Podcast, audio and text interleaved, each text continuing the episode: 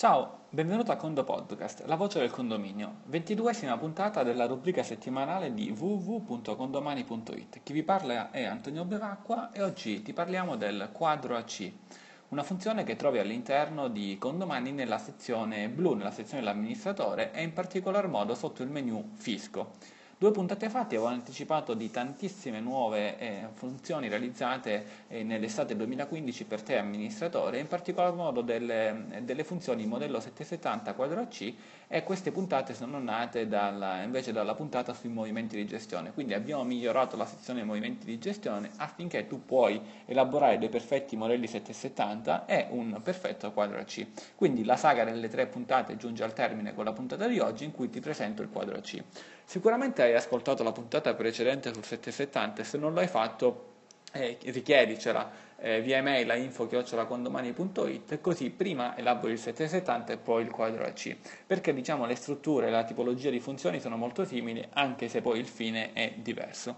Detto questo, per il quadro A C vai nella sezione quadro A C duemilaquindici per poterlo elaborare. Ricordati una cosa importante, che il quadro A C è uno degli adempimenti fiscali che l'amministratore di condominio deve fare, in particolar modo chi lo deve fare eh, all'interno di un condominio in cui cambia l'amministratore. L'amministratore per il duemilaquattordici, cioè il quadro A C che bisogna presentare quest'anno, il duemilaquindici, si riferisce al duemilaquattordici e lo deve presentare l'amministratore che era in carica al trentuno dicembre duemilaquattordici, tranne per particolari casi, ma in generale funziona così. Quindi stai attento, anche se hai perso barra conquistato dei condomini, su quale eh, condominio devi fare il quadro A C e quale eh, no.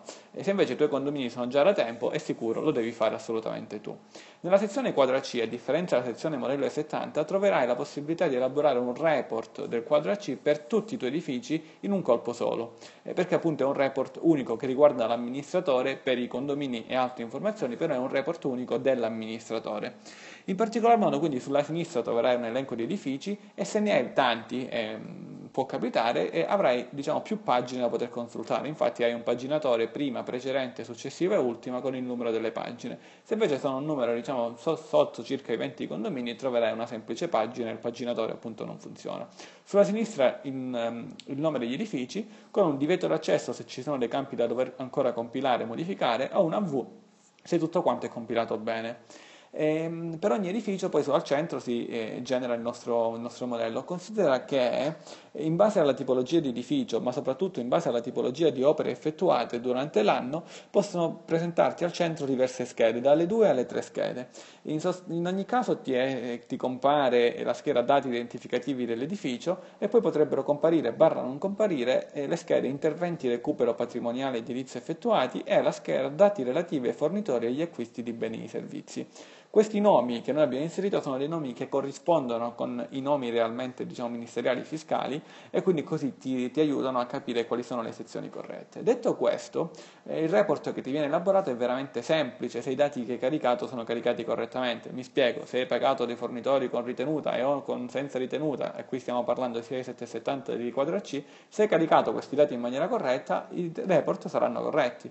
Ad esempio, hai caricato un fornitore, hai inserito un movimento di gestione di un fornitore che ha acquistato cento euro, più un'altra cento euro, diciamo, con un bonifico a lui, più un'altra parte per hai pagato un effe ventiquattro. Se questo effe ventiquattro non l'hai caricato su Condomani opportunamente, chiaramente il sistema non lo potrà riconoscere. Eh, ovviamente tu le cose le caricate sicuramente in maniera corretta e il quadro A C barra settecentosettanta li andrai ad elaborare in maniera del tutto corretta. Allora, per quanto riguarda i dati identificativi dell'edificio, eh, ti ricordo che è necessario comunicare anche i dati catastali dell'edificio corrente, in quanto eh, cioè, può, può capitare questo se, se questo edificio è stato soggetto di interventi di recupero del patrimonio edilizio, e quei movimenti appunto in, eh, che vai a far detrarre ai condomini. A quel punto ci sono delle, delle informazioni tipo, di tipo e parte immobile da dover inserire una volta per tutte e te le trovi per sempre. È molto semplice, comunque da, la prima volta che lo fai poi, diciamo, sarà realmente semplice. Non è necessario fare ciò se non ci sono interventi di recupero del patrimonio edilizio.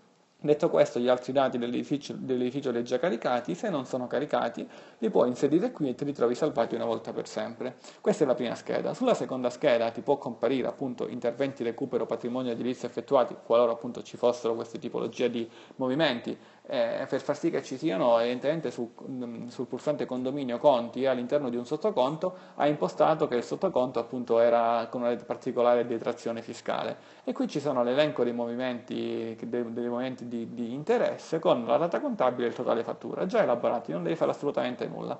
Sulla destra, se questa scheda non ti esce, oppure insomma può, può, uscirti, può uscirti questa altra scheda denominata dati relativi ai fornitori e agli acquisti di beni e servizi, in cui eh, per, ogni, per ogni fornitore, per ogni condominio, Eh, trovi una serie di dati. In particolar modo nella sezione sono indicati i fornitori che hanno emesso fatture nei confronti del condominio nell'anno precedente per un importo complessivo superiore alla soglia minima di duecentocinquantotto virgola ventitré. Ti calcola in automatico tutto quanto è Condomani. Per ciascun fornitore, ogni movimento considerato lo trovi se e solo se tutte queste condizioni di seguito sono verificate contemporaneamente, cioè è stato pagato nell'anno precedente, il duemilaquattordici, e assieme non è, stato, non è assoggettato a ritenuto racconto, quindi sono movimenti senza ritenuto racconto, e nel movimento eh, è la spunta escludi la quadra C è assente. Quindi diciamo il movimento non hai cliccato tu eh, autonomamente, escludi la quadra C perché di default eh, viene cliccata, eh, cioè non viene cliccata, diciamo di default è vuota, di default è vuota, quindi magari per qualche movimento tu avrai, avrai potuto dire escludi la quadra C. E automaticamente diciamo se il fornitore, il relativo fornitore ha la spunta su include in quadra C attiva, che è quasi automatica, evidentemente se non è così l'hai hai tolto tu la spunta, e risulta legato ad un sottoconto con il campo utenza non specificato, cioè ad esempio non è una bolletta dell'Enel, per intenderci. Ti ricordo che eh, puoi consultare quindi l'elenco dei movimenti considerati eh, sotto nella schermata facendo clic sul fornitore, e trovi tutti i suoi fornitori, che sono tutti i suoi movimenti che appunto sono necessari per questa dichiarazione. Per quanto riguarda appunto, cliccando sul fornitore troverai i suoi dati generali, i suoi dati anagrafici, i suoi dati fiscali, i contatti e appunto il dettaglio movimenti. Non tutti questi campi sono obbligatori, se la V è già, diciamo, ti esce già la V vuol dire che i campi inseriti sono, sono già sufficienti, altrimenti evidentemente vanno inseriti degli altri dati, come ad esempio la partita I V A e o il codice fiscale.